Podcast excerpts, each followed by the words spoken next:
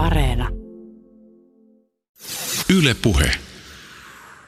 Heikki Oja, kuvailisitko jonkun eksoplaneetan olosuhteita?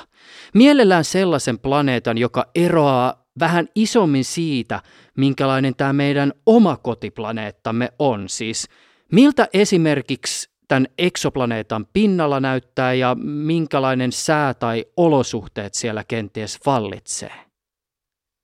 No otetaan vaikka semmoinen kuin Trappist 1-niminen tähti. Siltä löytyy viisi planeettaa, jotka kaikki on suunnilleen maapallon kokoisia ja oloisia, paitsi että ne ei ole ollenkaan, koska tämä Trappist 1 tähti on punainen kääpiötähti. Ensinnäkin maisemat on täysin punaisia, ihan niin kuin ikuinen iltarusko tai aamurusko. Ne, ne planeetat kiertää hyvin lähellä tätä tähteä niin, että se tähden koko on varmaan kymmenen kertaa suurempi kuin auringon koko. Ja sitten nämä planeetat kääntää kaikki saman puolen sitä tähteä kohti. Ja se merkitsee silloin sitä, että toinen puoli sitä planeettaa on aina lämpimänä tai kuumana ja toinen puoli on kylmänä. Ja näillä on todennäköisesti vettä, niiden ominaispaino on pikkasen pienempi kuin maapallon, eli tiheys vähän pienempi. Se kertoo, että niillä on todennäköisesti vettä aika paljon siinä Niillä voi olla ihan meri, avomeri siellä koko tähteä kohti kääntyneellä puolella ja toisella puolella sitten on pelkkää jäätikköä. Eli ne ei heti tunnu kovin vieraanvaraisilta, mutta siellä lämpötila keskimäärin kuitenkin, ainakin tässä merien laidoilla siinä hämärävyöhykkeellä, jossa on ikuinen ilta tai aamu, niin siellä on sopiva lämpötila, että siellä elämäkin saattaisi tulla toimeen. Mä oon joskus miettinyt tällaisia planeettoja, joissa tähdenpuoleinen puolisko on kuuma ja siellä paistaa aina aurinko ja sitten se toinen pallonpuolisko on jäätävän kylmä ja siellä on tämä ikuinen pimeys. Ja mä yritän jotenkin kuvitella sitä, että, että jos näiden kahden vyöhykkeen väliin jäisi elinkelpoinen vyöhyke, niin minkälainen olisi se yhteiskunta, joka sitä asuttaisi, jos siis siellä joku asuisi? Siis jotenkin sitä, että, että millä tavoin nämä planeetan erikoiset olosuhteet ehkä määrittelis arjen olosuhteita? Aikanaan ajateltiin, että täällä meidän aurinkokunnassa Merkurius on tämmöinen paikka, että vielä 50-luvulla, kun mä luin science fiction kirjoja, niin jossain Hainainin kirjassa päästiin Merkuriukseen ja siellä hämärävyöhykkeellä oli sitten jotain hämähäkkimäisiä otuksia, jotka heitteli näitä avaruuslentäjiä – kiville ja häipy sitten sinne kylmän puolelle turvaa, kun nämä ei pystyneet niin kylmään menemään. Mutta todella ne elämän olosuhteet on erilaiset, kun ei ole yötä ja päivää, vaan aina sama valoisuus, sama lämpötila. Aurinko aina kiertää siellä pitkin taivaan rantaa. Toisella puolella jäätävät jäätiköt, toisella puolella kuuma autiomaa. Siitä olisi ihan hauska lukea. Melkein tekisi mieli kirjoittaakin joku science fiction juttu, mutta ainakin lukea tämmöistä. Mä itse miettinyt lähinnä tämmöisiä arkisia juttuja, että jos mietitään kiinteistöjä hintoja, niin onko siellä ikään kuin kylmän puolen lähellä vai kuuman puolen lähellä kalliimmat tontit? Ja sitten toisaalta sitä, että jos se ö, ei pyöri maapallon lailla se planeetta napansa ympäri, niin onko siellä sitten niin kuin ikuinen auringonlasku vai ikuinen auringon nousu? Joo, kyllä se on todella ikuinen matala aurinko joka tapauksessa. Että siinä voi sitten, mä en tiedä ymmärtäisikö nyt mitä tarkoittaa auringon nousu ja lasku, kun se aina killuu samassa paikassa siellä.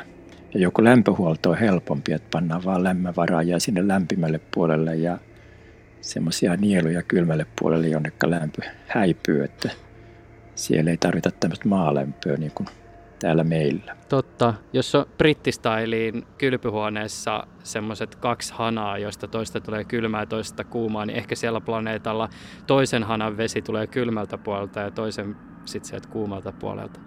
Joo, joo. Ei tarvitse lämmittää eikä kylmentää, vaan kaksi vesijärjestelmää oikein hyvä.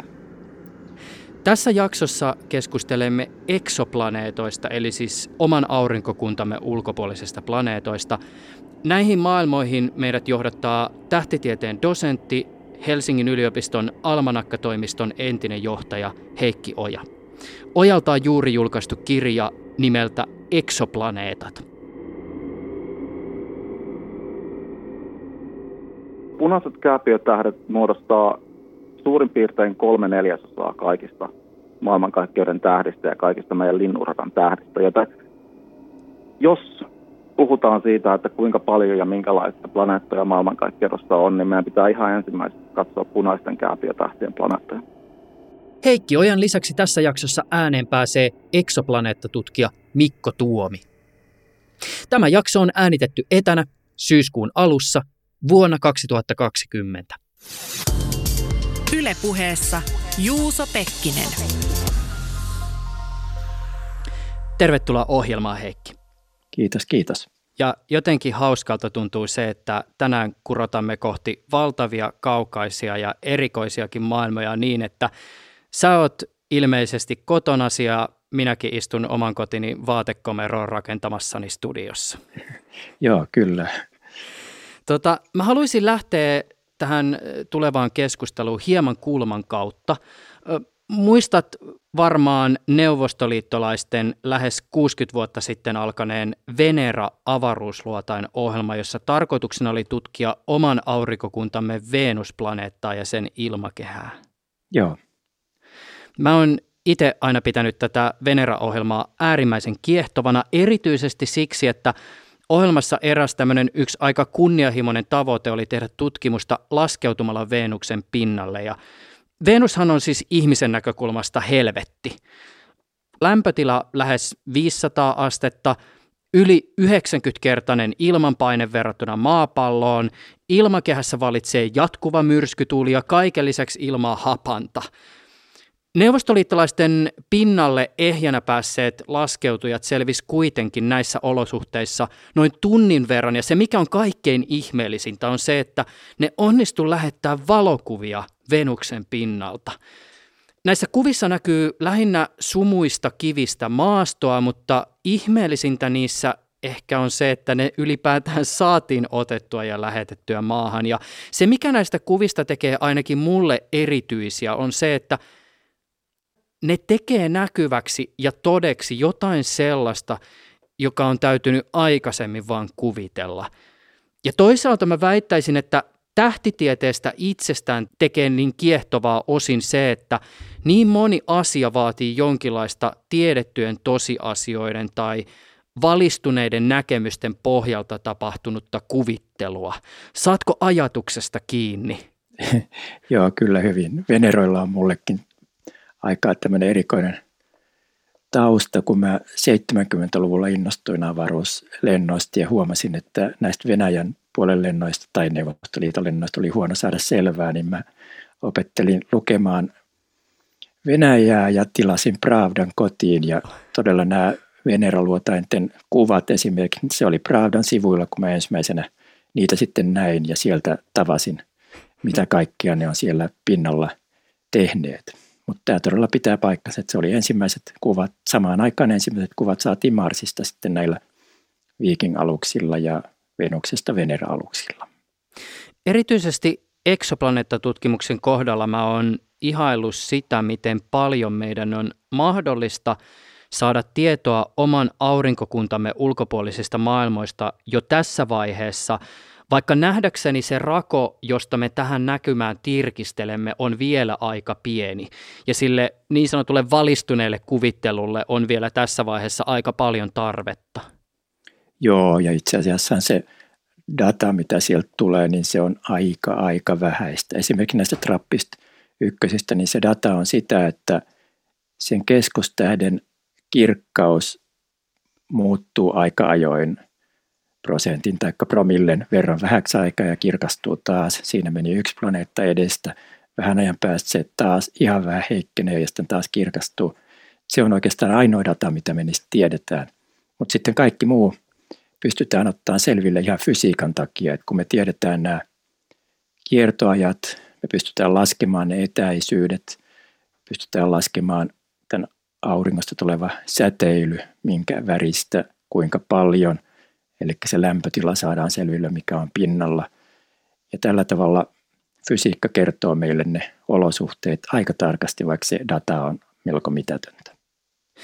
Meillä on paljon erilaisia menetelmiä, joilla saadaan tavallaan epäsuoria mittaustuloksia eksoplaneetoista ja niiden olosuhteista, siis esimerkiksi just nämä tähtien ohilennot tai kulkemiset, mutta että minkälaisia mahdollisuuksia meillä on tällä hetkellä siihen, että näkisimme planeettoja suoraan?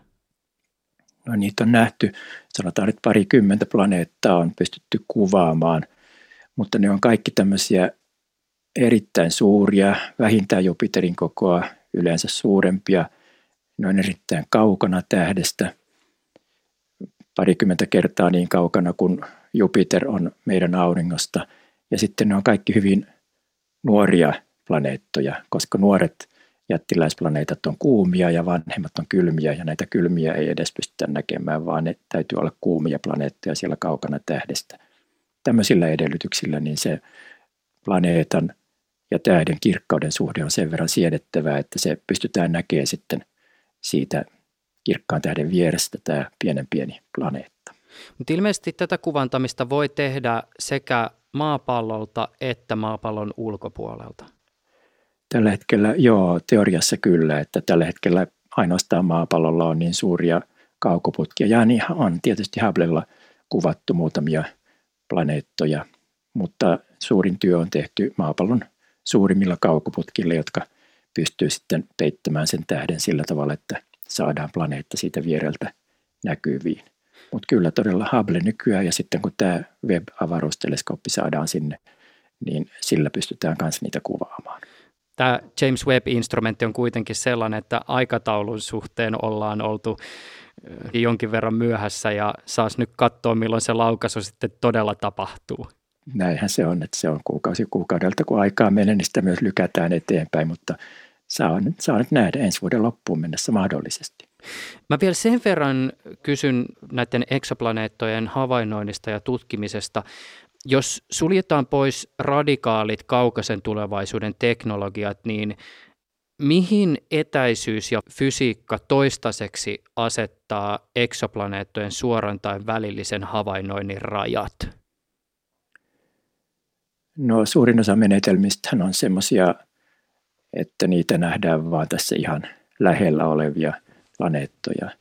Mutta sitten kun käytetään tämmöistä mikrolinssimenetelmää, eli Einsteinin mukaan tämmöinen kaukainen valo kirkastuu, kun se kulkee jonkun tämmöisen tähden, eikö jonkun plan, niin, no, tähden tai planeetan ohi, niin silloin saadaan hyvinkin kaukaa. Muistaakseni Andromedan galaksista on löydetty ensimmäinen planeetta tällä mikrolinssimenetelmällä. Ja Pieni sivuhuomio.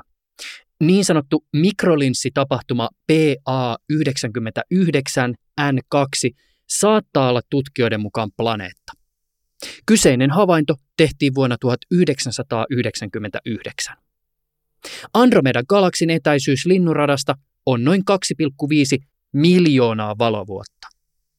Todella pitkin linnunrataa, kun seurataan linnunradan keskustassa olevan tähtipilven tähtiä, niin aika ajoin niistä joku kirkastuu sillä Se kertoo, että siihen välijanalle on tullut joku kappale, planeetta tai tähti ja planeetta, jotka pystytään sillä tavalla näkemään siitä pienestä kirkastumisesta. Kertoisitko vielä omin sanoin, kuka olet?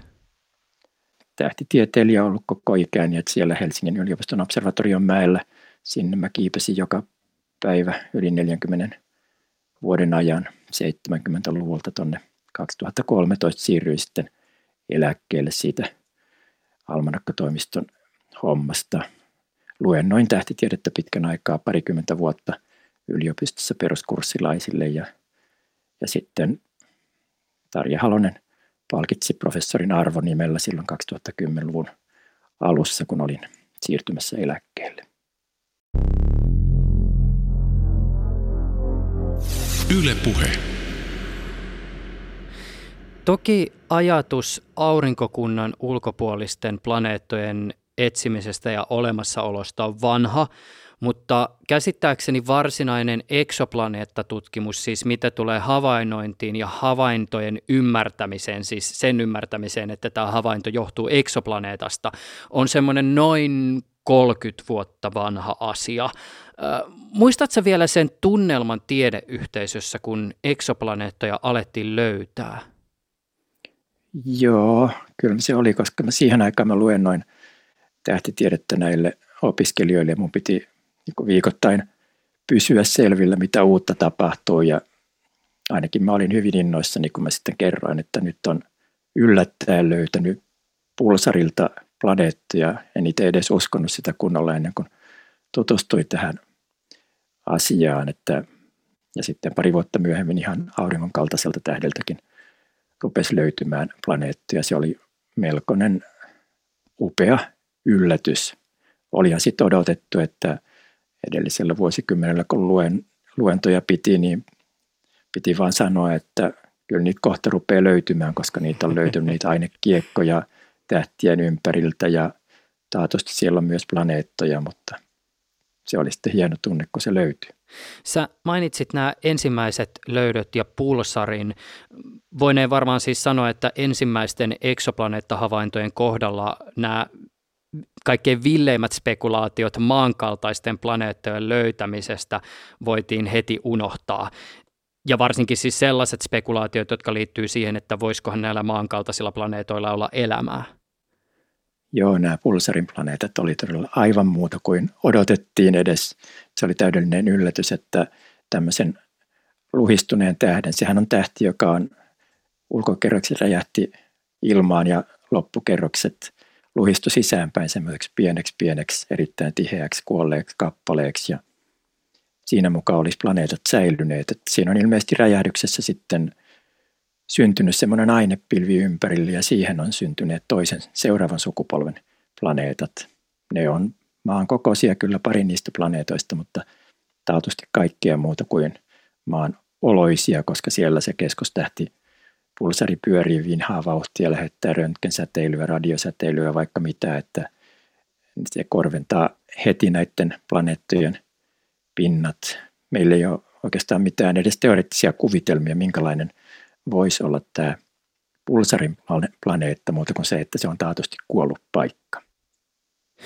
Heikki Oja, tässä Exoplaneetat-kirjassasi sä kuvaat tätä kiehtovaa 30 vuoden takasta tapahtumaketjua jossa näitä ensimmäisiä eksoplaneettoja havaittiin ja joka lähti siis ilmeisesti liikenteeseen radioteleskoopista löytyneistä murtumista. Joo, ihan totta, että se yksi amerikkalainen radioteleskooppi romahti yhtenä yönä siellä mantereella ja sen jälkeen tarkastettiin kaikki radioteleskoopit ja siinä Puerto Ricossa on tämä Eikö se ollut jossain James Bondissakin se teleskooppi, joka on joo, sen viidakon oli. keskellä, semmoinen valtava lautanen keskellä joo. viidakkoa? Joo, eli Puerto Ricossa on semmoinen suuri lautas antenni, niin se tarkastettiin ja huomattiin, että siellä on myös pieniä murtumia, että se pantiin heti, pysäytettiin työt ja lukittiin paikalle ja ruvettiin niitä korjaamaan, mutta se oli pari kuukautta lukittuna paikalleen – se lähetti kuitenkin dataa, kun maapallo pyörii, niin se pyyhki tuolla ympäri taivasta ja sitten tämä yksi puolalainen Alex Volshan, joka oli siinä sillä hetkellä siellä tekniikasta vastaavana, niin sai tehdä omaa tutkimustyötä tällä kiinteäksi muuttuneella teleskoopilla ja etsi uusia pulsareita ja löytyi semmoinen pulsari, jonka säteily ei ollutkaan niin kuin vakio. Yleensä pulsarit sykkii niin kellot täsmälleen samalla taajuudella koko ajan, mutta – tässä taajuus vähän huoju. Ja kun se oli aikansa sitä kuunnellut, niin se ymmärsi, että siellä on ympärillä jotain pientä kappaletta, joka huojuttaa sitä. Eli sieltä löytyi kaksi planeettaa ja myöhemmin vielä kolmaskin, jotka huojutti tätä pulsarin säteilyä ja sillä tavalla ne löytyivät. Mitä muuten luulet, kuinka paljon myöhemmin ensimmäiset havainnot planeetoista olisi ehkä saatu ilman tätä edellä mainittua tapahtumaketjua? No kyllä se varmaan silloin 95 eli kolmisen vuotta myöhemmin. Silloin oli useassa paikassa maapallolla nämä kaksi pääohjelmaa, oli amerikkalainen ja eurooppalainen. Ne oli jo tehneet havaintoja pitkän aikaa, siellä havainnoissa silloin jo oli niin kuin myöhemmin selvisi, oli useitakin planeettoja, mutta ne ohjelmat oli säädetty sillä tavalla, että ne etsii jättiläisplaneettoja vaan aurinkokunnan ulkoisista, niin kuin meidän aurinkokunnassa on. Mutta täällä Ranskassa sitten tämä yksi nuori opiskelija sai tehtäväkseen kokeilla. Sille annettiin yhden tähden dataa ja sanottiin, että etit tuosta nyt sitten planeetan liike ja seuraavana aamuna se tuli innoissaan professori luo ja sanoi, että professori, professori, mä löysin planeetan, mutta sen kiertoaika on vain neljä vuorokautta. Ja se professori hymyili vähän säälivästi, että otetaan nyt uusi ja katsotaan vähän tarkemmin. Ja vuoden ajan ne katsoi tarkemmin ja se oli todella, siellä oli planeetta, jättiläisplaneetta, jonka kiertoaika oli neljä vuorokautta. Ja sitten kun tämä julkaistiin, niin nämä amerikkalaiset ryntäsivät tutkimaan omaa dataa ja sieltä löytyy heti pari-kolme samalla, että kunhan ne vaan muutti ohjelmaansa, että se etsi myös tarpeeksi lyhyellä kiertoradalla olevia jättiläisplaneettoja. Miten sä kuvaisit tätä eksoplaneettatutkimuksen alkua siis ikään kuin paradigman muutoksena? Siis mitä tällainen uusi suunta tarkoittaa tähtitieteen kaltaisen tieteenalan piirissä, jos sitä tarkastellaan ikään kuin osana tämmöistä historiallista jatkumoa, joka toki koostuu tällaisista siis merkittävistä mullistuksista? No, tämä oli sillä tavalla odotettu tapahtuma, että tässä ei mun mielestä kauhean paljon muuttunut, koska vuosia, jopa vuosikymmeniä oli pidetty selvänä, että planeettia löytyy. Se, mikä siinä muuttui, oli vähän se, että meidän aurinkokunta ei ollutkaan tämmöinen tyypillinen aurinkokunta, niin kuin oli luultu, vaan näiden sekä aurinkokuntien että planeettojen moninaisuus oli aivan yllättävä. Että luonto oli keksinyt hyvin paljon erilaisia ratkaisuja, kun ihminen oli tätä omaa aurinkokuntaa katsoessaan. Sieltä löytyy planeettoja kaikenlaisilta radoilta, kaikenlaisia planeettoja ja todella kaikenlaisia aurinkokuntia, hyvin villiä menoa. Voisitko vielä hieman konkretisoida tätä? Siis jos yhtäkkiä käykin ilmi, että tämä meidän oma planeettajärjestelmämme ei ole planeettajärjestelmien tyypillinen malli, niin millä tavoin uudet planeettajärjestelmät on haastaneet näkemyksiä siitä, että miltä planeettakunnat esimerkiksi voi näyttää? No siinä oli tämä, ensinnäkin tämä planeettakuntien erilaisuus ja moninaisuus, se oli selvä yllätys. Toinen oli se, että planeettakuntien synty osoittautui olevan paljon villimpi ja kaoottisempi tapahtuma kuin oli ajateltu, koska sieltä löytyy erilaisia planeettoja eri etäisyyksiltä tähdistä. Se merkitsi, että niiden on täytynyt vaellella syntymänsä jälkeen. Aikaisemmin ajateltiin, että planeetat jää siihen paikkaan, missä ne syntyy, mutta nyt selvisi, että planeetat vaeltelee yleensä sisäänpäin. Että sitä varten näitä suuria planeettoja myös tähtien lähellä, koska ne on vaeltaneet alkuaikana sisäänpäin koko planeettakunnan läpi. Ja sitten kun eteenpäin laskettiin, niin huomattiin, että tämä merkitsee sitä, että sieltä planeettakunnista sinkoutuu tavaraa avaruuteen vaikka kuinka paljon. Varmaan yli puolet planeetoista häipyy siinä syntyvaiheessa, kun joku iso planeetta vaeltaa sinne tähteä kohti, niin se heittelee niitä pienempiä planeettoja siitä matkallaan niin, että tähtien välissä avaruudessa täytyy olla vapaita planeettoja, semmoisia itsenäisiä planeettoja, suuria määriä, paljon enemmän kuin tähtiä. Että esimerkiksi tämmöisiä asioita sieltä on selvinnyt. Sitäkin on tietysti kiinnostavaa pohtia, että jos tuolla jossain joku samalla tavalla alkaisi löytää oman aurinkokuntansa ulkopuolisia tai oman planeettajärjestelmänsä ulkopuolisia planeettajärjestelmiä, niin näyttäisikö tämä meidän aurinkokuntamme jollakin tavalla erikoiselta? Herättäisikö tämä jonkun semmoisen, että häh, miksi noi liikkuu noin? No en mä tiedä, tämä meidän aurinkokunta on itse asiassa aika tylsä aurinkokunta. tämä, tämä on sen verran vanha, että täällä kaikki on hyvin levollista, kaikki pysyy tällä hetkellä jo paikoillaan eikä ole mitään äärimmäisiä maailmoja, että varmasti kiinnostavampiakin planeettakuntia kyllä löytyy, joissa on esimerkiksi planeettoja aivan siellä tähden vieressä, tai suurempia planeettoja tai pienempiä tai vähän erilaisia. Yle puhe, yle puhe, yle puhe. Heikki Oja, sä oot Helsingin yliopiston almanakkatoimiston entinen päällikkö. Kalenterithan perustuu usein taivaan kappaleiden liikkeisiin. Oletko koskaan ajatellut sitä, että minkälaisia kalentereita toisissa planeettakunnissa ehkä rustataan? Siis jos ajatellaan, että oman planeetan kiertorata on hyvin erilainen kuin Telluksella, planeetan kiertyminen oman akselinsa ympärille tapahtuu eri tavalla. Taivaalla näkyy ehkä useampi kuu, näkymä muihin planeettoihin on erilainen. Minkälaisiin asioihin eksoplaneettojen kalenterin tekijät ehkä kiinnittää huomiota? Kyllä mä luulisin, että sielläkin ennen kaikkea tämä oman planeetan kiertoaika akselinsa ympäri, eli päivän ja yön vaihtelu ja sitten tämä kierto tähden ympäri, eli vuoden pituus, ne on ne, joihin kalenteri perustuu. Mutta sitten nämä, mistä alussa puhuttiin, nämä synkronisesti pyörivät, eli semmoinen, joka aina kääntää saman puolen tähteä kohti. Siinähän ei ole vuorokausia, vaan näkymä on aina sama. Että onko siellä sitten vuorokausien sijaan vain ja ainoastaan vuosia? Niin, vuorokausien vuosi on itse asiassa sama niin. asia, että siellä ympärillä – Mä en tiedä, saako ne ihan samanlaisen kuvan maailmasta, kun ne eivät näe sitä samalla tavalla niin kuin me nähdään. Joka, joka päivä tulee yö, jolloin voi seurata tähtien liikettä. Siellä täytyy mennä sinne pimeälle puolelle katsomaan ennen kuin näkee tähdet. Auringon puolella näkee vain auringon. Sitten jos on kuita, niin se varmasti määrittää sitä, että, että, että tota, miten ehkä aikaa jäsennetään. Joo, ja näillä synkronisesti pyörivillä planeetoilla, ne on niin lähellä tähteä, että niillä ei kuita ole, että kuut on häipyneet silloin, kun tarpeeksi lähelle tähteä mennään. Että siellä on pelkästään tähtiä, planeetteja. No naapuriplaneettoja voi huristella ohi aina välillä, niin kuin siellä Trappist-järjestelmässä siellä menee planeettoja, eikä edes paljon kauempaa kuin kuu täällä, niin menee, menee ohitse koko ajan.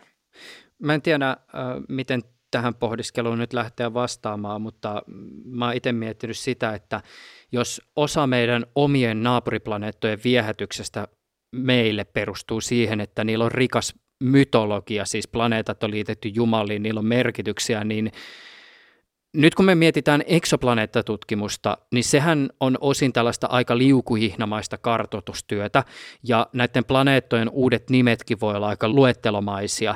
Niin mä jotenkin pohtinut sitä, että tuleekohan eksoplaneettoihin koskaan ihmiskunnan historiassa enää kytkeytymään tämmöistä samanlaista mytologista maailmaa kuin mitä näihin meidän lähinaapureihin on kytkeytynyt. Et ehkä joku New Age-jengi keksii jotain, mutta että tavallaan tämä mytologinen ulottuvuus näistä uusista, uusista taivaan kappaleista ehkä nyt uupuu. No ainakin vielä toistaiseksi mä luulen, että semmoinenkin on tulossa, kunhan nämä New Age-ihmiset tarpeeksi saavat selville näistä eksoplaneetoista ja ymmärtää, miten paljon potentiaalia siellä on vaikka minkälaisille pohdinnoille. Tota, olisi kiinnostava kuulla vielä niistä vähän ehkä meidän näkökulmasta oudoista tai erilaisista maailmoista, joita eksoplaneettatutkimuksen myötä on avautunut. Siis minkälaisia paikkoja eksoplaneetat esimerkiksi voi olla. Aika kiinnostava planeettatyyppi, jonka sä kirjassasi Exoplaneetat mainitset, on nämä laavaplaneetat. Minkälainen paikka on laavaplaneetta?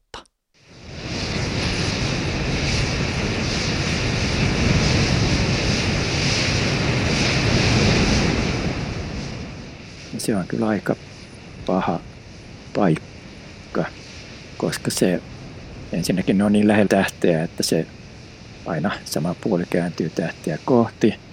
Ja nyt kun lämpötila on siellä tähden puolella on 2000 astetta, 3000 astetta, se merkitsee sitä, että se pallonpuolisko on kokonaan sulaa kiveä.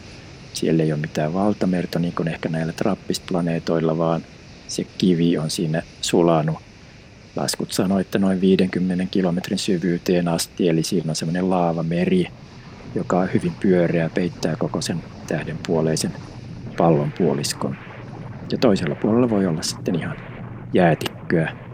Ja siinä hämärän vyöhykkeellä sitten taas on tavallista maastoa, varmaan meteoriittikraattereita iskeytynyt sinne, mutta tuskinpa elämälle sopivaa, koska sieltä päiväpuolelta tulee semmoinen myrskytuuli, joka tuo tuli kuumaa ilmaa ja siinä seassa on sitten sulaa rautaa, sulaa hiekkaa, jotka tiivistyy siinä, kun ne kylmenee ja sataa sitten hiekkana tai rautanauloina. No ehkä ei nauloina, mutta rautahiutaleina kuitenkin sataa sitten sinne meren rannoille.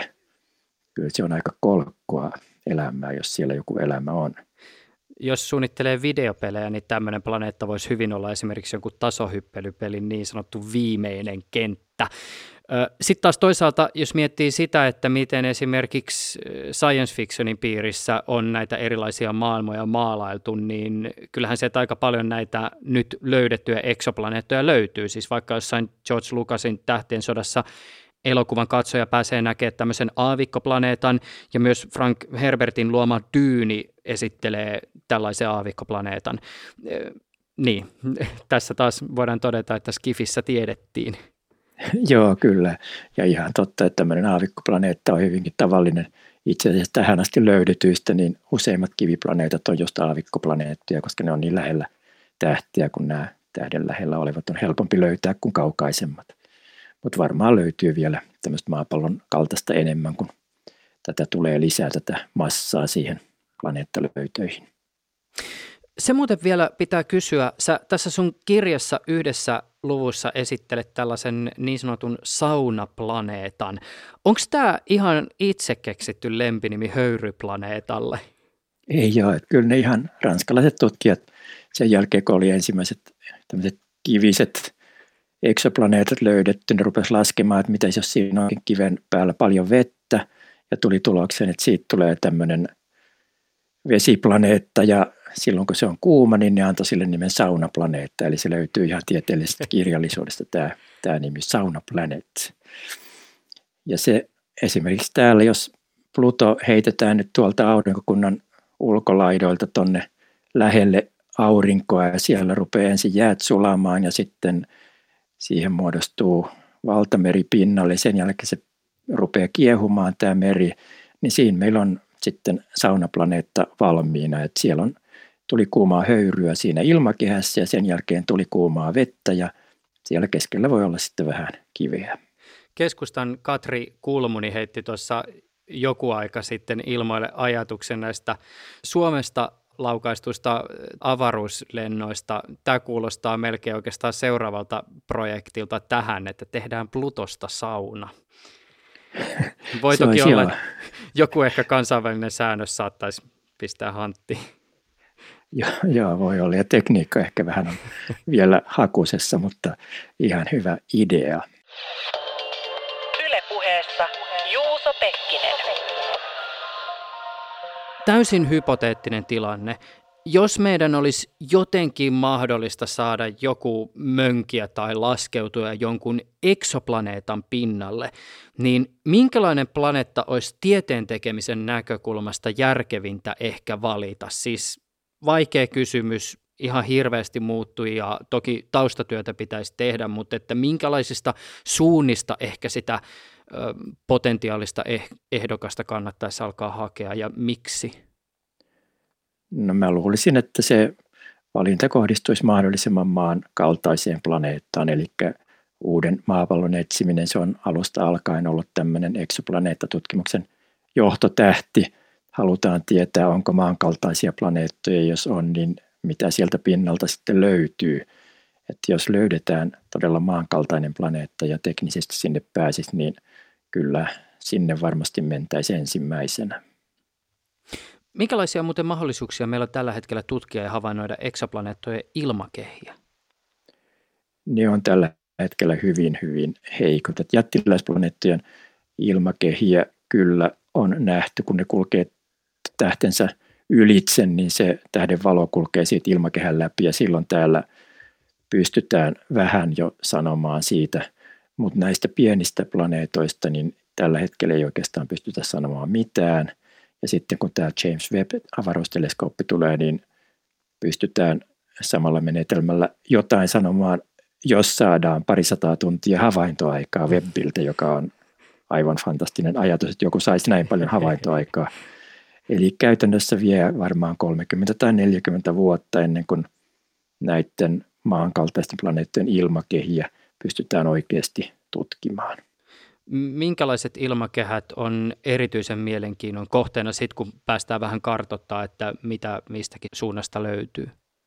Kyllä se on edelleen tämä elämän etsiminen, joka siinä on tämmöinen johtoajatus. Eli sieltä etsitään semmoisia planeettoja, joiden ilmakehästä löytyy happea ja metaan ja tämmöisen parin löytyminen on melko varma tae siitä, että siellä on jonkunlaista elämää, ei varmastikaan tämmöistä, tämmöistä yhtä voimakasta kuin täällä maan pinnalla, mutta jotain elämää kuitenkin, koska näiden happea tulee aina elämän sivuaineena ja toisaalta metaanin, metaani aina häipyy niin nopeasti, että jos näitä on yhtä aikaa, niin silloin se on merkki siitä, että siellä on edelleen elämää, että koko ajan elämä tuottaa lisää, lisää metaania siihen ilmakehään. Eräs tähän samaan kaukaisten planeettakuntien tutkimisen maastoon kytkeytyvä kysymys on kysymys erilaisista avaruuden yksinäisistä vaeltajista. Siis on ruskeita kääpiöitä, vapaita planeettoja, kaikenlaisia tähtien välisiä vaeltajia. Avaisitko hieman tätä maailmaa? Nämä planeetathan ja pikkuplaneetat sun muut syntyy tähtien ympärillä, mutta siinä tähden elämänvaiheessa on kaksi kaoottista tilannetta. Ensimmäinen on se syntyvaihe ja toinen on sitten niiden kuoleman jälkeen, jolloin siellä tapahtuu suuria mullistuksia ja molemmissa vaiheissa lentää tavaraa taivaan tuuliin hyvin suuria määriä. Että tämä aurinkokuntahan on tällä hetkellä rauhallisessa vaiheessa, mutta täältä alkuaikana varmasti häipyi ehkä kymmeniä planeettoja, ehkä satoja kuita. Esimerkiksi Jupiterilla on tällä hetkellä kyllä kymmeniä kuita, mutta teori- teorian mukaan sillä pitäisi olla vielä paljon enemmän. Ne on häipyneet jonnekin todennäköisesti sinne tähtien väliseen avaruuteen tai pikkuplaneetoiksi täällä aurinkokunnassa.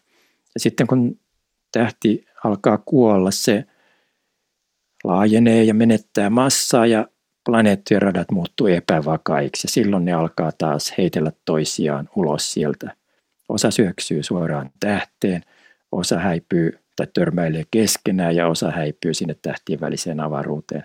Et siellä on vaikka kuinka paljon tavaraa tähtien välisessä avaruudessa, jota ei vaan nähdä, kun se on niin pientä. Et nythän ne pari kappaletta näistä tähtien välisistä vaeltajista on ystävällisesti tullut käymään täällä meillä viime vuosina.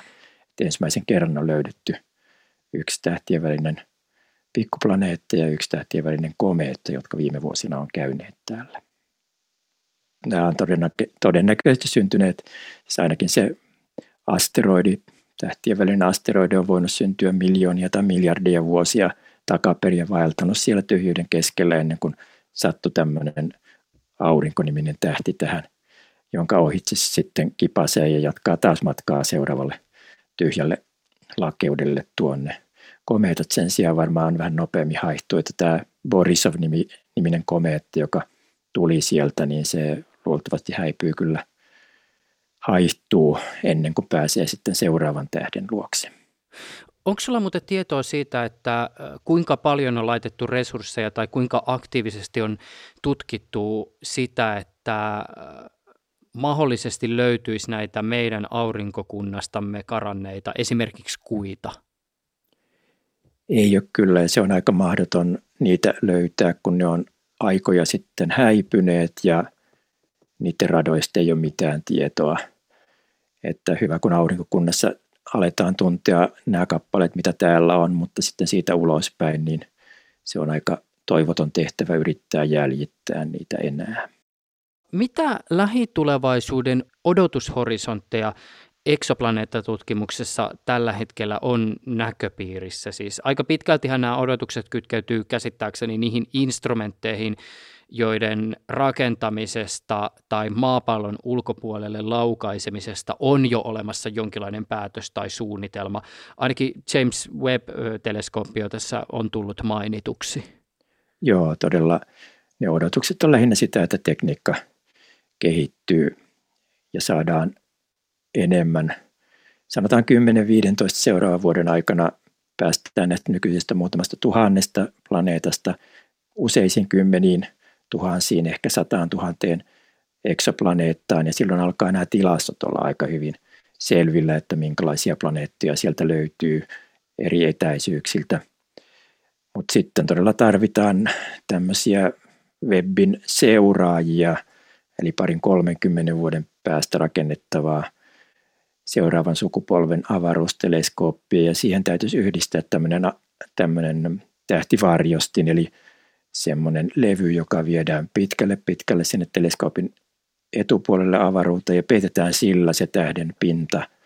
Silloin pystytään näitä pienempiäkin planeettoja näkemään siitä tähden läheltä, kun on tarpeeksi kaukana tämä varjostilevy siellä edessäpäin.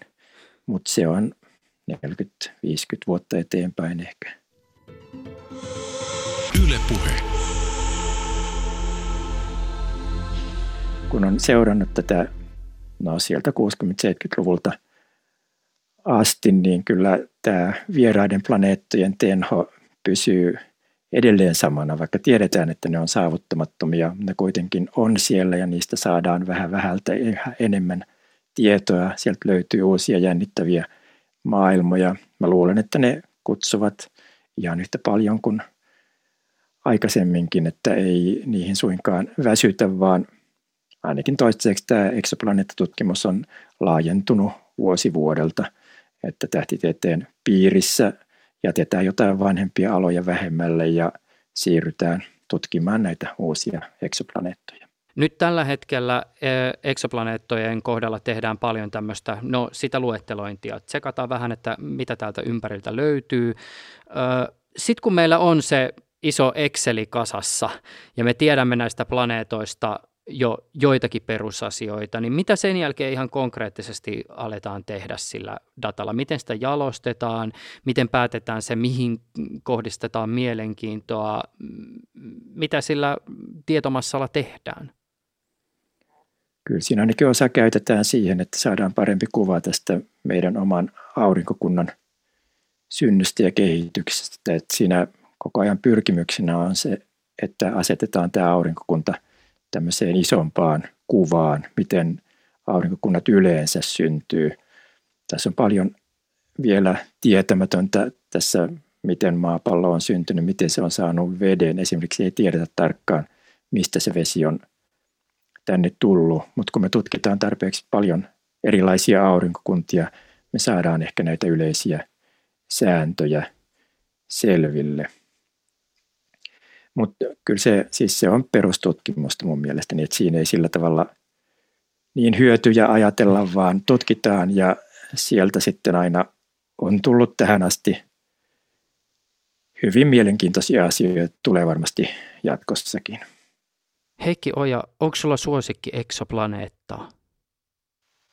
Joo, useimmilla tietysti, jos on aktiivitutkija, niin hänellä on se oma, oma tutkimuskohteensa, joka on se jännittävin jos yksi täytyy valita, niin mä valitsin ton lähimmän planeetan, eli Proxima Centaurin B-planeetan, joka löytyi viitisen vuotta takaperin, että siitä varmasti päästään vähitellen tutkimaan enemmän ja enemmän, kun se on noinkin lähellä.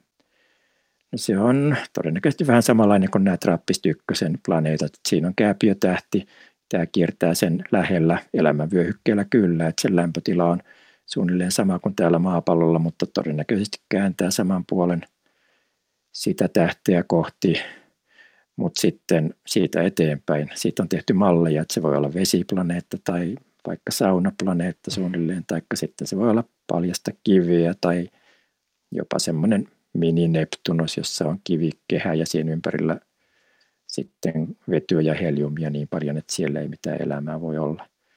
Mutta täytyy nyt toivoa, että se osoittautuu vähitellen yhä enemmän ja enemmän maapallon kaltaiseksi.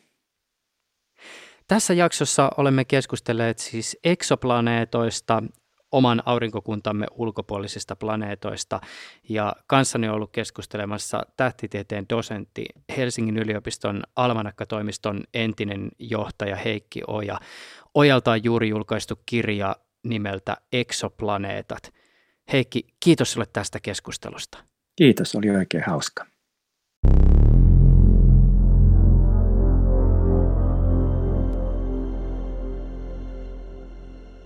Hyvä, ettei ole videoyhteyttä, kun tämä on tämmöistä pelottoman hommaa. Eli Lippalakin lipan etureunaan on tehty reikä ja siitä roikkuu ohut rautalanka ja rautalangassa on tämä mikki tai tämä hands-free-johto, joka tulee tuolta tietokoneen takaa, niin se, se pysyy siinä aika hyvin paikallaan. Ylepuheessa Juuso Pekkinen. Mikko Tuomi, Heikki Ojan kanssa olemme koettaneet hieman kuvitella itseämme eksoplaneettojen pinnalle. Samassa hengessä kysymys sun suuntaan.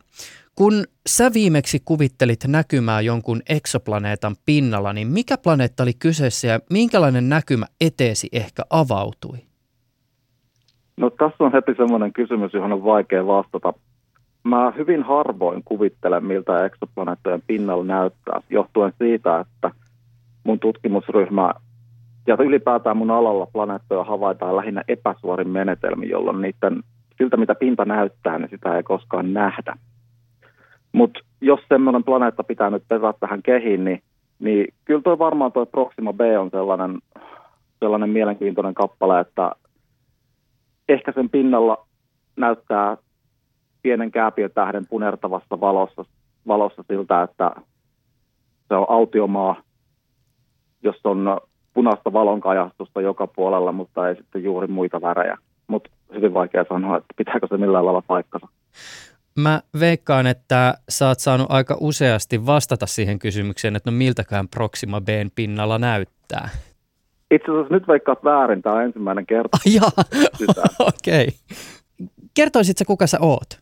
Mä oon äh, tähtitieteen tutkija, työskennellyt useita vuosia Hertfordshire yliopistossa Englannissa.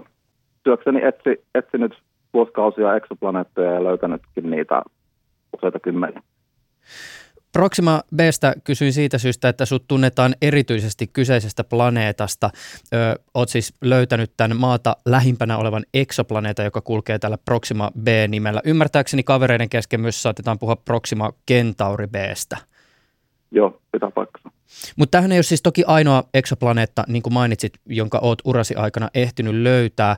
Onko jokin tai jotkut niistä muista planeetoista, joita sä oot Proxima B lisäksi ollut mukana löytämässä, jäänyt jollain erityisellä tavalla mieleen? No toinen esimerkki on itse asiassa toiseksi lähin tunnettu eksoplaneetta, joka kiertää tähteä nimeltä Barnardin tähti.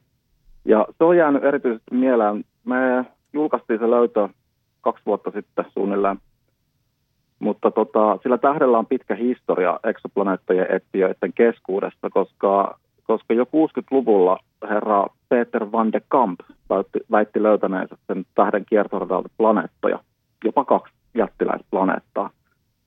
Silloin 60-70-luvun, alu, 60-luvun 70-luvun alussa niin, niin, niin herra van de Kampin löytöjä pidettiin ihan, ihan todellisina ensimmäisinä eksoplaneettoina, joita on löydetty eli planeettoina kiertämässä toisia tähtiä. Mutta ne on osoittautu kuitenkin sitten havaintovirheeksi ja, ja Van de Kampin löytämiä planeettoja ei ole olemassa. Mutta Barnardin tähteä silti kiertää planeetta, jonka mä sitten tutkimusryhmäni kanssa löysin. Käsitykseni mukaan, jos puhutaan eksoplaneettojen löytämisen historiasta, niin siellä on useampiakin sellaisia löytöjä, jotka on jollakin tavalla ensin arveltu, että ne on eksoplaneettoja, mutta sitten varmistusta siitä asiasta ei ole saatu. Ja toisaalta historiasta löytyy myös havaintoja, jotka on jälkikäteen vasta kyetty selittämään eksoplaneettojen avulla. Joo, kyllä tämä pitää paikkansa. Kyseessä on usein niin kuin hyvin vaikeasti tulkittava tilanne, että, että onko havaittu planeetan signaali vai jotakin muuta. Tulkitaanko havaittu signaali planeetaksi vai joksikin muuksi. Ja tässä voidaan tehdä virheitä puoleen tai toiseen. Nämä sun löytämät planeetat on käsitykseni mukaan löydetty tällaisella niin sanotulla säteisnopeusmenetelmällä, vissiin suurin osa. Miten tämä menetelmä toimii ja, ja minkälaisten planeettojen havaitsemiseen tämä menetelmä on hyvä? Säteisnopeusmenetelmä toimii sillä tavalla, että tarkkaillaan pieniä tähden värin muutoksia. Se perustuu siihen, että planeetta kiertää tähteä. Planeetta myös vetovoimassa avulla vetää tähteä ratansa eri suunnista, jolloin itse tähti heiluu taivaalla hiukan. Ja nyt kun se heiluu meihin päin tai meistä poispäin, me voidaan havaita sen tähden, tähdestä tulevan säteilyn värin muutoksia ja niistä muutoksien muutoksien suuruudesta ja nopeudesta me voidaan laskea sitten planeetan radan ominaisuudet ja planeetan massa. Eikö tässä jonkinlainen tähän liittyvä avainsana ole tämä punasiirtymä? Puna- ja sinisiirtymästä puhutaan kyllä. Eksoplaneettatutkimuksesta ja elinkelpoisten tai elävien planeettojen tutkimuksesta tuskin voineen puhua mainitsematta punaisia kääpiöitä. Ja, ö, eikö nämä ole siis linnunradan tyypillisimpiä tähtiä? Joo, punaiset kääpiötähdet muodostaa suurin piirtein kolme neljäsosaa kaikista maailmankaikkeuden tähdistä ja kaikista meidän linnunradan tähdistä. Joten jos puhutaan siitä, että kuinka paljon ja minkälaisia planeettoja maailmankaikkeudessa on, niin meidän pitää ihan ensimmäisenä katsoa punaisten kääpiötähtien planeettoja. Nämä punaiset kääpiötähdet on ainakin maankaltaisten elämän näkökulmasta sellaisia tähtiä, jotka asettavat tähteä kiertävien planeettojen potentiaaliselle elämälle myös haasteita. Joo, pitää paikkansa. Ne on hyvin erilaisia ympäristöjä. Syy on se, että punaiset kääpiötähdet säteilee paljon vähemmän valoa ja loistaa himmeempinä, jolloin jotta tähteä kiertävän planeetan pinnalla voisi olla nestemäistä vettä, niin kuin valtameriä ja järviä ja jokia, niin sen täytyy olla hyvin lähellä tähden pintaa, jotta lämpötila riittää siihen. Ja sitten taas tulee ongelmia niin kuin tähden ultraviolettisäteilystä tai jopa röntgensäteilystä, joka voi olla vaarallista tämmöisen planeetan pinnalla olevalle elämälle. Se voi olla jopa niin voimakasta, että koko planeetan ilmakehä puhalletaan säteilyn avulla avaruuteen vuosin miljoonia ja miljardia kuluessa. Mutta tämmöisellä etäisyydellä, etäisyydellä tähdestä, kun ollaan hyvin lähellä tähteä, niin siinä on toinenkin ongelma. Nimittäin planeettojen, planeettojen pyörähdys lukkiutuu niiden kiertoaikaan sillä tavalla, että ne näyttää aina saman puoliskon tähdelleen. Ja se tarkoittaa sitä, että toinen puoli planeetasta on kuuma ja toinen puoli luultavasti aivan jäästä. Ja ehkä elinkelpoinen vyöhyke rajoittuu siihen aamuhämärän vyöhykkeellä, rengasmaisella vyöhykkeellä näiden kuuman ja kylmän puoliskon välissä. Kun me äänitämme tätä keskustelua, oot ö, valmistelemassa julkaistavaksi blogitekstiä tähtitieteellinen yhdistys Ursan sivuille. Tässä postauksessa sä käsitykseni mukaan pyrit Mikko Tuomi kuvailemaan sitä, minkälaisia voisivat olla maasta hyvin paljon poikkeavat, mutta silti elinkelpoiset planeetat – minkälaisia nämä paikat siis voisi olla ja minkälaista elämää ehkä olisi planeetoilla, joiden olosuhteet poikkeaa isosti omastamme? Mä voisin kuvitella, että ehkä yksi yleisimmistä planeettatyypeistä on samanlainen kuin me voidaan ajatella tämän Barnardin tähteä kiertävän Barnard B-planeetan olevan. Eli kivinen planeetta, jonka pintalämpötila on kuitenkin hyvin paljon pakkasen puolella sillä tavalla, että planeetalla ei voi esiintyä elämää samalla tavalla kuin meidän planeetalla.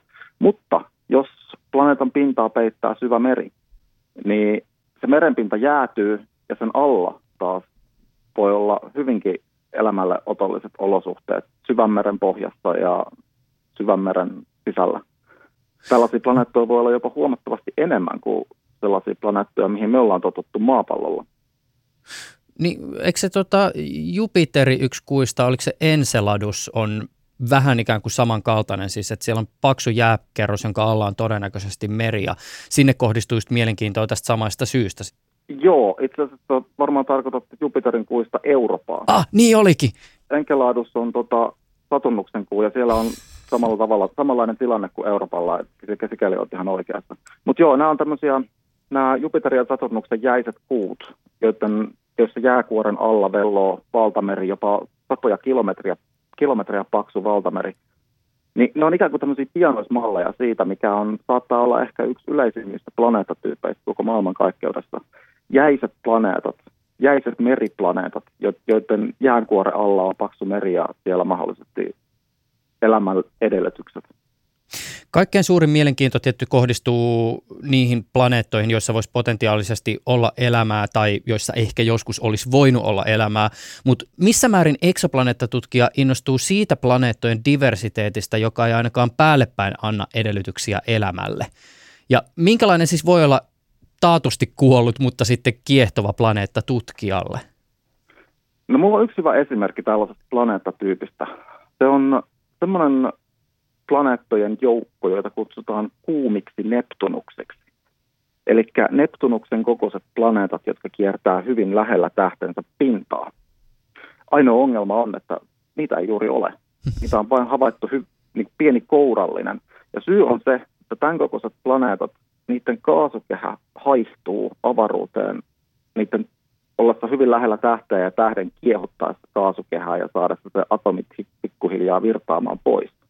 Ja sitten kun näin tapahtuu miljardeja vuosia, niin jäljellä jää vaan semmoinen planeetan ydin, semmoinen korventunut kivikappale, jota kutsutaan supermaapalloksi tai kuumaksi supermaapalloksi, joita onkin sitten havaittu satoja ihan lähitähtien ympärillä. Tämä on niin kuin mielenkiintoista sen takia, että tässä pystytään havaitsemaan ehkä yksi suurimmista muodonmuutoksista, mitä planeet, planeetalle voi koskaan mistään tapahtua niin, että se ei tuhoudu kokonaan. Mä haluaisin vielä nostaa erään asian, jonka sä otit esiin somessa hieman ennen tätä haastattelua. Olemme tässä jaksossa koettaneet hieman kuvitella näkymiä taivaalle muiden planeettojen pinnalta, mutta näkymä oman planeettamme pinnalta maailmankaikkeuteen ei vissiin ole itsestäänselvyys. Minkä takia sä kannat huolta valosaasteesta ja yhä vain kiihtyvistä satelliittiparvien laukaisuista? No, meillä on se tilanne, että parhaimmissa olosuhteissa taivaalla näkyy noin 5000 tähteä. Eli yhdeltä pallonpuoliskolta 2500 kerrallaan. Nyt on tilanteena se, että valosaasteen vuoksi valtava, valtava valtaosa ihmisistä ei koskaan sellaista taivasta ole nähnyt. Ja nyt me ollaan laukaisemassa kymmeniä tuhansia paljainsilmin näkyvissä olevia planeettoja kiertoradalle satelliittimuodostelmiksi. Ja ne tulee ihan pelkkien numeroiden valossa muuttamaan tähtitaivaan aivan erila, erinäköisesti. Meillä tulee olemaan enemmän liikkuvia kohteita taivaalla kuin paljain silmin nähtävissä olevia tähtiä. Tavallaan koko ihmisen, ihmissivilisaatio sai alkunsa siitä, että opittiin taivaalta näkemään planeettojen, kuun, auringon syklejä ja sitä kautta ennustamaan aikaa, rakentamaan kalentereita, jotta pystyttiin rakentamaan sitten kaupungit ja turvaamaan ruokahuolto ja siltä pohjalta koko meidän, kaikki meidän kulttuurit ja koko meidän sivilisaatio on kehittynyt, joten nyt on mun mielestä tosi kyseenalaista, että voitaisiin ottaa tulevilta sukupolvilta mahdollisuus nähdä tämä tähtitaivas sellaisena kuin se on pois kokonaan. Mikko Tuomi, kiitos sinulle tästä haastattelusta. Kiitos. Ylepuheessa Juuso Pekkinen.